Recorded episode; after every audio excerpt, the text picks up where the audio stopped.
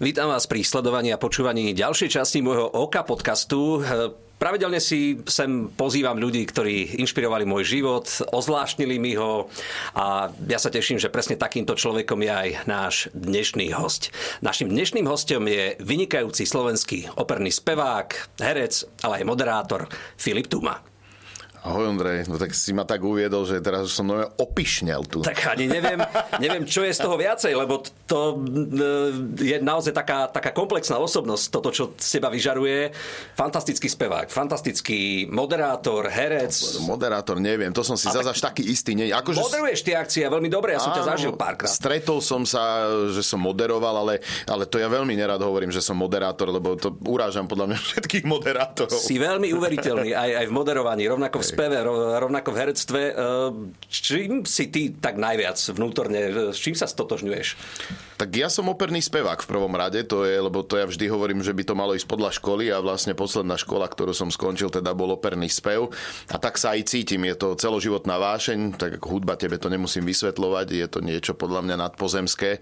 Dokáže to ľudí spájať, dokáže to vytvoriť neuveriteľnú emóciu bez jediného slova, e, dokáže to vyvolať city, dokáže ťa rozplakať, dokáže ti viesť, čiže to je niečo, čo sa nedá veľmi opísať, to, to je vo vnútri a toho sa človek nezbaví a myslím, že to váše na celý život. Takže to je tá hudba, samozrejme nehovorím, že herectvo ma nebaví, herectvo je tiež úžasná vec, stretávaš kolegov, možno máš taký bližší kontakt, lebo tam viac záleží na tom, ako si tým s tým partnerom možno aj trošku rozumieš, ako vychádzajú vaše dialógy, nácvik a tak ďalej. Čiže ja by som, keby som mohol povedať, som veľmi vďačný za to, čomu sa venujem, ako sa venujem a, a že vlastne moja práca je hobby po všetkých vlastne smeroch. No ale ako to celé vzniklo, to by ma zaujímalo kde sú tvoje počiatky spevácké? Počiatky spevácké, úplné počiatky spevácké bolo, že keď som študoval, alebo bol som na príjmacích skúškach na konzervatórium, tak tam bola nejaká hlasová príprava, ale keby si chcel úplnú ako pikošku a srandu, tak keď som chodil do škôlky, vedľa boli také závody MDŽ Detva na Tomášikovej ulici, e, to je tuto v Bratislave a tam boli šičky. A, a chodila škôlka, vždy robila akési vystúpenie na MDŽ a tak a vraj, to mi mama rozprávala, rozprával, ja si to nepamätám samozrejme a som ochotný na to rýchlo zabudnúť, že som takto bol a spieval som na to, že maličká som husky pasiem. Čiže to bola moja asi prvé verejné vystúpenie. Dostali sme za to nejaké plišové hráčky, tak ale, ale s touto tak sám som niekde začal. Potom sa priznám, som plával športovo, viac som športoval, ako sa venoval umeniu, alebo ak sa vôbec dá hovoriť umeniu vtedy. No a prišlo to, že výber vlastne strednej školy a ja som bol veľmi hravý, e, nejaká tá aktívna športová činnosť skončila, tak som si hovoril, že čo ďalej. A mama povedala, to, to priznám sa úprimne, matematika, fyzika, chémia neboli moje predmety. Tak som išiel na konzervatóriu a tam sa ma ujala pani Božena Polóniová, Buba Polóniová, Vila Polóniho, slavného slovenského herca manželka. Ona bola subreta na novej scéne a začali sme spievať. Spievali sme muzikálové veci a ona mi raz tak povedala, že ty máš hlas, že ty by si možno mohol byť aj operný spevák. A ja vtedy, že no určite, že to je taká nuda, že kto by, to, kto by chcel byť... Kto by to chcel? No, áno, kto by chcel byť operný spevák. No a potom sa mi dostalo, mm, teraz myslím, že to bolo DVD alebo CD, to už si presne nepamätám, ale traja tenory z Paríža, čo spievali taký ten slávny veľký koncert pred majstrovstvami sveta, myslím to bolo. A videl som tam tie masy ľudí. Videl som tam tú neskutočnú energiu, ako vstávali, ako to, ako vlastne, že aj ten operný spev vie vyvolať davové šialenstvo, nemusí to byť len Britney Spears. A som si hovoril, a to, toto nie je vôbec zlé. No a popýtal som sa teda, že či to myslela vážne s tým spevom. No, že ja si myslím, že áno, že ten hlas má farbu, že že by som mohol skúsiť, že aj ona študovala operný spev. No a na to si moja mama spomenula, že v dome, kde bývali s maminkou svojou, na spodnom poschodí bývala pani profesorka Vlasta Hudecová, profesorka mnohých slovenských fantastických spevákov, pokračovateľka jednej vynikajúcej školy pani Kišoňovej Hubovej vlastne. No a zastavil som sa tam a pamätám si na tú prvú hodinu, e, keď mi dala, zahrala tri tóny a že zopakuj po mne. A ja som nevedel to chytiť.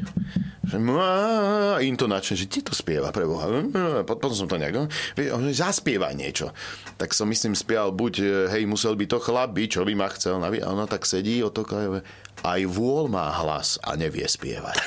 Takže to boli moje... Ale neznechutila ťa? Nie, neznechutila ma.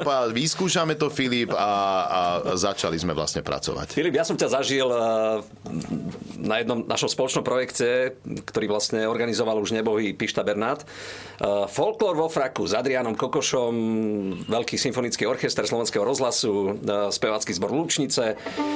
Bol si tam ty a bol si naozaj veľmi presvedčivý, dokonca, ak si správne pamätám, tak si tam hral a teda spieval, my sme ti hrali.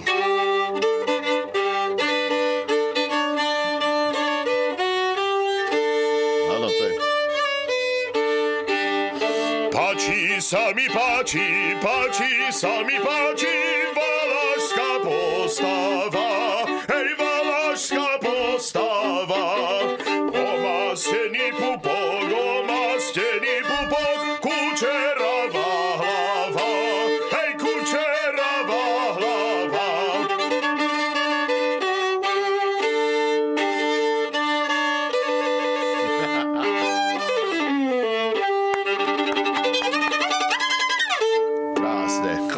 Krásne to bolo.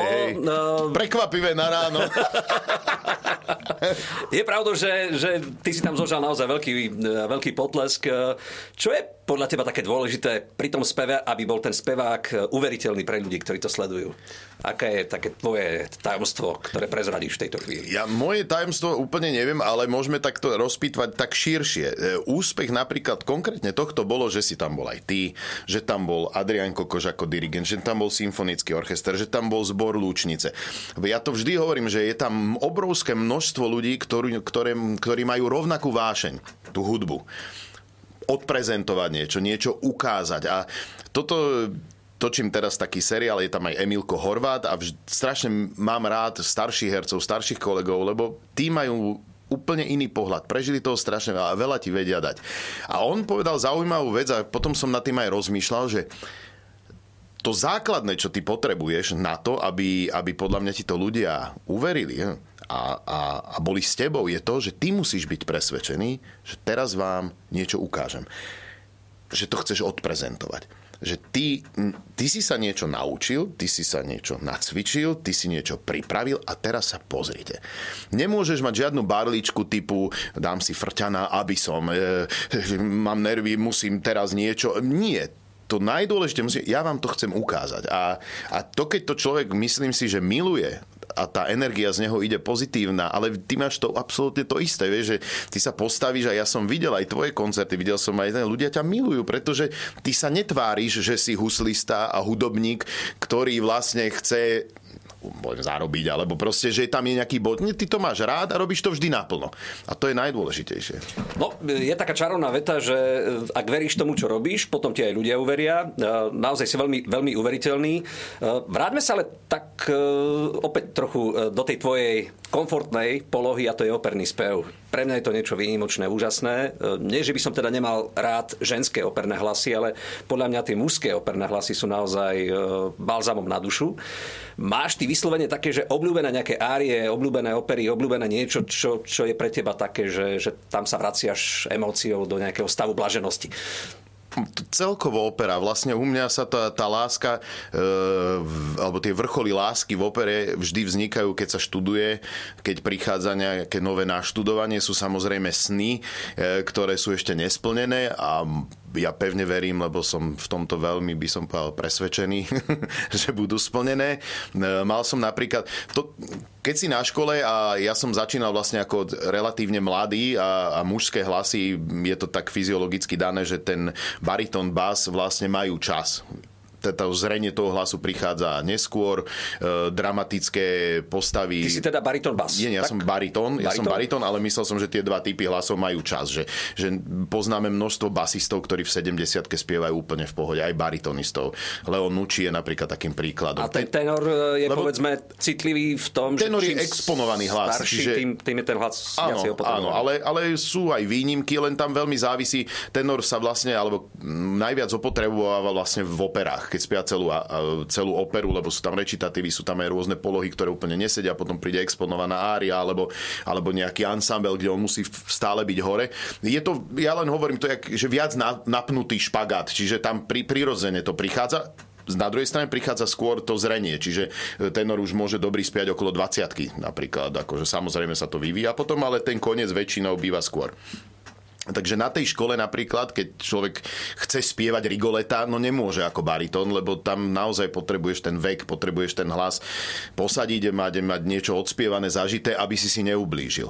No a ja mám teraz veľkú radosť, že prichádzam do veku, že môžem si plniť sny a, a vďaka ľuďom, ktorí mi neustále pomáhajú, lebo operný spev je o štúdiu, o učení, čiže to, to nie je, že naučíš sa to na škole a už to ide same. Ty, ty do konca života sa budeš učiť a cvičiť. Ako náhle raz prestaneš, tak to bude koniec.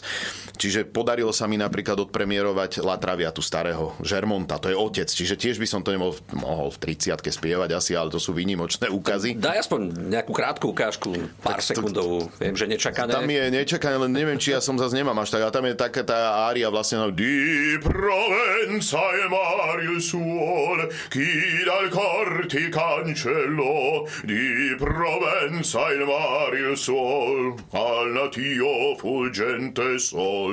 Čiže tak ária pokračuje, nebudem tu celú spievať, ale... A, uh, trochu možno opäť odbočím. Uh, je tá taliančina výnimočná v tej svojej spevnosti a sú tie árie alebo tie opery spievané v taliančine naozaj preto tak úspešné, lebo je to dané tým jazykom? Alebo to nie je pravidlo? No bel canto vlastne vychádza, čo je princíp spievania, je to vznikol v Taliansku, je z toho ako keby pekne hovoriť alebo vlastne e, nekaziť to slovo. Čiže tá taliančina je prirodzene vpredu, to ste určite všetci, alebo mnohí zažili v Taliani, tak stále rozprávajú, sú stále. No, presne. Čiže je to vpredu, ale my, naše sú niekedy veľmi vzadu. Napríklad Taliani majú veľký problém s našim E. My máme E hrozne ako keby vzadu. Oni majú E. E. Oni rozlišujú asi 4 E. Vieš, čo, čo, čo je veľmi zvláštne pre teba, aj keď vlastne veľa rozprávaš ako herec, čiže ty zrazu v tej taliančine musíš ako keby najjednoduchšie to povedať, také svetlé E. Lebo nemajú E, oni majú E, E. A to je veľký rozdiel v tom speve. Podobne aj, aj východoslovanské jazyky sú charakteristické v tom, že povedzme aj I má niekoľko otienkov. I, E, E a tak ďalej. áno, áno. Takže e, áno, sú to také nuancy, ktoré sú naozaj výnimočné. E, Ty si človek, ktorý je, je všestranným naozaj e, človekom, všestrannou bytosťou. Ako ty dokážeš relaxovať? Čo je pre teba najväčším odpočinkom po tom celom zhone, po, po predstaveniach, po dokrútkach a výrobách televíznych? Ako ty relaxuješ? Ja, to ja, ja nemám pocit, že ako ako si musím veľmi strašne relaxovať, pretože ako som už povedal na začiatku, že moja práca je moje hobby, čiže ja neprichádzam zmordovaný úplne. Ale najčastejšie ten relax je taký, ja milujem golf, milujem šport, milujem sa hýbať, čiže či vidím na bicykel, teraz Nelka e, zatúžila po psovi, čiže už rok sa boríme s obsom. e, takže, takže, ja sa tomu úspešne vyhýbam. A, a pokračuj v tom, pokračuj v tom. takže ale aj napríklad tá prechádzka s tým psom v konečnom dôsledku, je to, u mňa je to pobyt byť na vzduchu. Milujem more, milujem hory, milujem spoločnosť e, ľudí, priateľov, rodinu, čiže, čiže ja si tak nájdem tú tú, tú penzum toho oddychu alebo relaxu vo všetkom, teda dá sa povedať. Nemám rád chodiť po úradoch, tam neviem zrelaxovať. tak minimálne ťa poznajú a nestojíš v rade. Hey, no, neviem, Čas od času. Ale pravdou je, že, že aj vďaka hudbe, osobne som to párkrát zažil, človek môže spoznávať inú kultúru, iné krajiny. E, vďaka tvojmu opernému spevu si mal možnosť teda vycestovať aj niekam inám, ako je len Slovensko? Áno, áno, ja som, e, bol som aj v Írsku, tam sme robili celú produkciu, ale asi také najzaujímavejšie vlastne ja som mal, som si našiel pani profesorku v Taliansku. Pomohla mi s tým Andrea Danková, bola Enza Ferrari, chuďa zomrela vlastne pred e, rokom a pol, necelým. Bola to úžasná žena, ktorá pripravovala Máriu Kalas na posledné jej turné. Čiže zažila, by som povedal, ten najväčší rozkvet, ten zlatý vek opery. A to bolo pre mňa s Di Stefanom, slávnym tenoristom spolupracovala. Di Stefano ju učil, ako má hrať kanzonety, lebo talianská kanzoneta to je ako pieseň pre, pre divákov alebo posluchačov, ktorí nevedia úplne, čo to je. Taká ľahšia akože ária, ale nie ária, ale piesenka. Proste taká je, no, jak o sole mio. A ja taká čarná. Áno, pres, pres, taká kanzonetka. Čiže, čiže tam som sa ja najviac naučil a, a hlavne ten princíp, ako oni vnímajú. Pre nich je spievanie, opera, je to čas kultúry, ktorú milujú a na ktorú sú neskutočne pyšní. U nás my by sme mohli byť pyšní na to, akú máme a mali sme opernú školu, lebo to nie je, že je teraz, ale tá tradícia je u nás obrovská. A myslím si, že vznikajú teraz také trošku šumy, že vlastne a čo to ten operný spev a ako to je, ale teraz sa to vracia naozaj, že to je jedno nádherné umenie. A mám veľa skúsenosti s kamarátmi, ktorí nechodili do opery. A čo to je opera? A človek ich zobral a oni až tam zistili, že to je 80 členný orchester, skoro 80 členný zbor, že sú tam solisti, že to je skoro 200 ľudí, ktorí v ten večer pre nich vytvára niečo magické. A, a tam je presne to, že pre nich ten, tá opera, oh, kanto klasikov, oh, bravo, to je, oni ten človek si zaslúži úctu. Lebo operným spevakom sa nestane niekto, ktorý má pocit, že vie spievať a, a, a zaspievam operne. Nie, tam je naozaj ten proces toho štúdia, e, techniky a tak ďalej je naozaj náročný alebo minimálne dlhodobejší. Čiže, čiže oni to chápu a je to hlavne ich kultúra, na čo sú pyšní. Tak ako my máme folklór, za čo podľa mňa slovenský folklór je jeden z najkrajších na svete, ja som to niekoľkokrát povedal a na to máme byť právom hrdí. A tiež vie, že sú také vlny toho, že raz to tí ľudia majú radi, raz potom to niekde ide dolu. Tak ale stále sa to hýbe v áno, áno, áno, diapazóne oblíbenosti. Grafe, vždy si na to spomenieme v istých situáciách a chvíľach. E, keď ste teda mali možnosť koncertovať aj pre iné publikum, ako je to slovenské, ktoré je také najprajnejšie, najvďačnejšie? Raz mi jeden nami vravel, že, že Japonci sú veľmi vďační, alebo Korejčania, azijské kultúry. Oni si to vážia veľmi. Pre nich naozaj oni tak vzliadajú k tej európskej kultúre, ale ja musím povedať, že aj nemecké publikum je veľmi pozorné. V nemeckých divadlách to sú, to sú ľudia, ktorí veľmi pozorne pozorne počúvajú, majú k tomu vzťah, tiež tá tradícia je tam obrovská. Čiže aj tí. Ale ja si myslím, že, že tam veľmi závisí od repertoáru alebo čo spievaš. Samozrejme, že keď spievaš nejaké vážne, ťažké árie, si myslím, že je to pre ľudí trošku na pozornosť, lebo nie každý je tam odborník, niekto je na tom koncerte len tak. Ale keď je fúzia napríklad s folklór, alebo my keď sme robili s Nelkou, e, mali sme také vianočné koncerty v Košickej opere, myslím, že skoro 5 alebo 6 rokov to bolo za sebou s orchestrom, so zborom.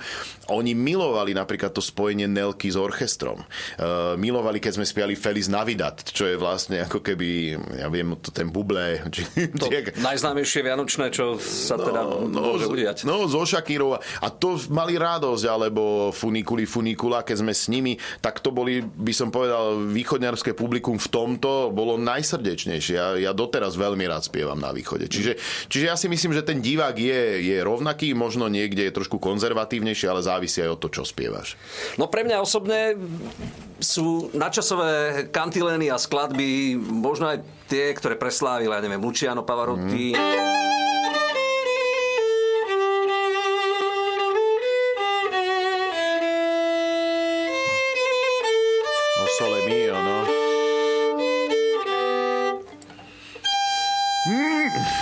Vysoko? Tenor. Tak nižšie. Mm, no, no, tak je. Počkaj, dám to do D.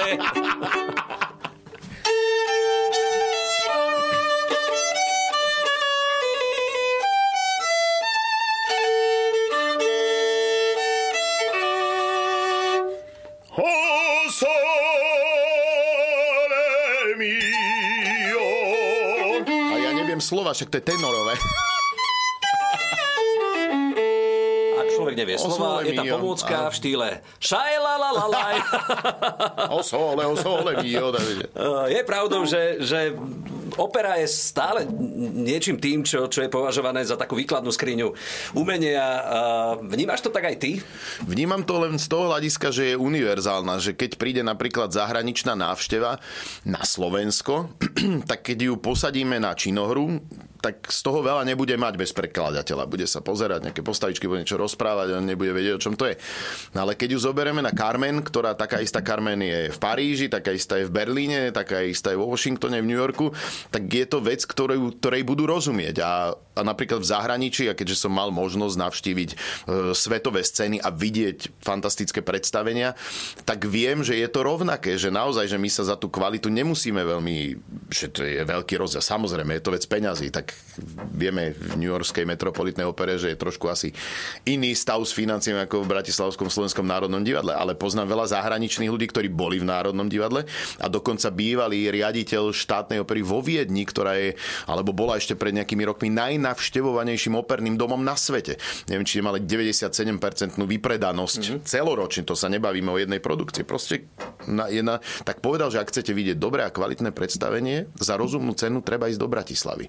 Čiže hovorím, tá, áno, opera je pre mňa uh, už len tým, že je tam hudba, malo by sa tam trošku hrať, je tam nejaký príbeh, možno banálny, ale je to dielo, ktoré je veľmi komplexné a, a hovorím, univerzálne. Nepotrebuješ tam vlastne ty ani veľa sa dovtípiš aj z melódie, vieš, aha, tak teraz je asi smutná, vieš, že ty tak nemusíš rozumieť úplne, čo spieva, ale vidíš, že, že keď ten je také molové, ťahavé, tak asi to nie je veselé. Čiže no. je univerzálna. Je, uh, Zažil si toho naozaj veľmi veľa, veľmi veľa si toho v živote dokázal. E, ja sa vždy tak v závere zvyknem pýtať našich hostí, či ešte stále majú taký ten vnútorný, v dobrom zmysle nepokoj a sny, ktorých ženú dopredu. Aké sú, povedzme, tie tvoje nejaké vízie no, budúcnosti? Najbližší sen vlastne, ktorý, ktorý ma čaká a budem si ho plniť, je 20. 7. alebo 26. neviem presne, na Bratislavskom hrane Open Air, vlastne tam, kde sme mali folklór, čo sme robili. Presne. Ešte mesiac prezrať, ktorý je to, mesiac? to V júni, Jún. jún 24 alebo 25 je, je vlastne Opera Fest na hrade, kde si splním, pevne verím, že to dobre dopadne. E, svoj veľký sen budem spievať kráľa Nabuchodonozora v opere Nabuko. Čiže to je jedna veľká, už baritónová postava náročná a je to zase do tej mojej zbierky Verdiho opier, lebo už som spieval Falstaffa, spieval som Traviatu, spieval som Carlosa. Je, tak je... zaujímavé je ako ten e, vlastne e, celý koncept ľudovel doslova, lebo ja si pamätám, že, že ľudia si doslova dávajú hrávať e, v hudobných pozdravoch zbor Židov, vlastne tú, tú áriu, tú pasáž vlastne. Áno, to, tejto... to, to je sranda, lebo my ako hudobníci si hovoríme, že to je to najnudnejšie z tej opery, že, že keby sme raz tak škrtli to odtiaľ, že kde to bolo? Že, že to, nie, nie, to tam není. Poznám ľudí, ktorí chodia na operu iba kvôli tejto pasáži. Áno, áno, áno, ale tak je to, tá, tá opera je nádherná, ale tam je napríklad aj ten Nabuko, to, to ľudia možno nevedia, ale, ale on má obrovský vývoj, že keď sa to človek začne študovať, to nie je len král, ktorý príde a chce tam zburtiť všetky tie chrámy, a je, ale naozaj, že najprv je bohorovný mačo, ktorý to tam ide všetko vybaviť, potom dostane šupu od Boha, jednu poušok vlastne a zostane celý lak zaknutý, potom sa nejak stratí a potom vlastne zistí, že vďaka tomu Bohu alebo ho prosí o odpustenie veľmi pokorne, že zistí, že len on mu už môže pomôcť a ten Boh mu odpúšťa. Čiže, čiže je tam jedna veľká krivka, konkrétne tá moja postava, ako teda Nabuka prechádza obrovským, by som povedal, vývojom, je to plastické, je tam veľmi čo hrať, to nehovorím o tých krásnych melódiách, tam to je duety, proste to sú plné vášne, prebudenia, až by som povedal šialenstva, čiže to je jedna veľká, by som povedal, taká verdiovská bomba. A je to náročné naštudovať takýto veľký projekt? Aká je možno spolupráca s dirigentom? Tí dirigenti sú zvyčajne takí, že ostrejších. Ja musím, ja áno, sú. Dirigent vlastne príde na tie hudobné skúšky, čiže tvoje štúdium spočíva v tom, že ty začneš pracovať s korepetitorom, ktorý, ktorý hrá a pomáha ti v tom, že čo tam máš počuť, že napríklad tuto v orchestri bude toto, teraz ideš to, duety a tak ďalej. Čiže potom sa stretneš na ansamblových skúškach. Ja musím povedať, že mm, je veľmi veľké, veľké šťastie mám, že mám priateľa Dalibora Jenisa, fantastického e, slovenského baritóna, to je, by som povedal, svetový, ktorý chodí po talianských operných scénach, po tých najväčších by som povedal teraz bude, e, teraz je akurát v Marseille, ale, ale, ale bude v Benátkach, e, v Teatro alla Fenice, pre ktoré Verdi skomponoval Traviatu už druhýkrát, ja som ho tam videl minulý rok Grigoleta spievať. Čiže pracoval s najväčšími dirigentmi talianskými a ja sa teším, že mi pomáha prednesom, ako, čo, na čo si dať pozor, prečo tu je piano, prečo Verdi tu dal bodku, prečo tu je 16, prečo osmička a tak ďalej. Že vysvetľovať alebo zložiť tú mozaiku do toho úplného konca, aby to bolo, eh, aby sa to snažilo byť dokonale. A keď si sa pýtal, koľko to trvá tomu, že takéto štúdium naozaj nepreženie, keď poviem, že to je skoro 3 čtvrte roka, ak nie rok. Od úplne prvého otvorenia tej partitúry, eh, počiarknutia si svojich eh, zvýraznenia. Až po vyplatenie honoráru. Až po, no, tak to Ten honorár by som... Povedal, áno, áno, to je to posledné, ten honorár. Hej. To sú sny. Ako ty bojuješ s hlasovou indispozíciou? Mne sa párkrát stalo, že som sa ráno zabudil a zistil som, že ah, chrčím, že to nedám. Ja, ja som mal šťastie, že moja profesorka bola vlastne pani Vlastička, ona robila aj na foniatrii. Normálne pomáhala e, s fonančnými poruchami hlasu e, hlavne učiteľom, čo je sranda. Lebo učiteľia majú najväčší záber, lebo väčšinou ich techniku hovorenia, hovoreného slova a, a kričania hlavne, lebo však to si, čo si budeme hovoriť, na tie deti sa 90% kričí. E, ich nikto neučí, alebo možno len tak okrajovo, čiže učiteľia majú vždy najväčšie poruchy. A tým, že ona to zažila, e, operný spev je jeden z najzdravších spôsobov e, spievania. To aj keď akokoľvek sa to divákom nezdá, je to tak, pretože my pracujeme s dýchom. Čiže tá hlasivka je čo najmenej namáhaná. Ale čiže tá hlasová únava u nás, keď odspievaš predstavenie, jasné, tak nemal by si hneď na druhý deň spievať, ale niekedy sa dá. Ale čo je úplne najdôležitejšie v hlasovej únave a v poruchách fonačných je proste oddych. Oddych neznamená šepkanie, oddych neznamená ticho hovoriť, lebo šepkanie je najhoršie, lebo tá hlasivka furt musí pracovať.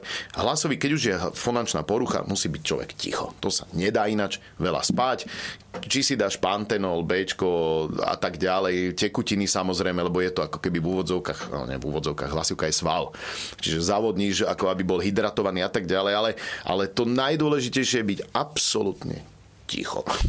Ale ticho ešte nebudeme, pretože keď ťa tu máme, ja si pamätám teda na ten spoločný projekt Folklor vo fraku a No, či ja, si, či ja si pamätám, počkaj.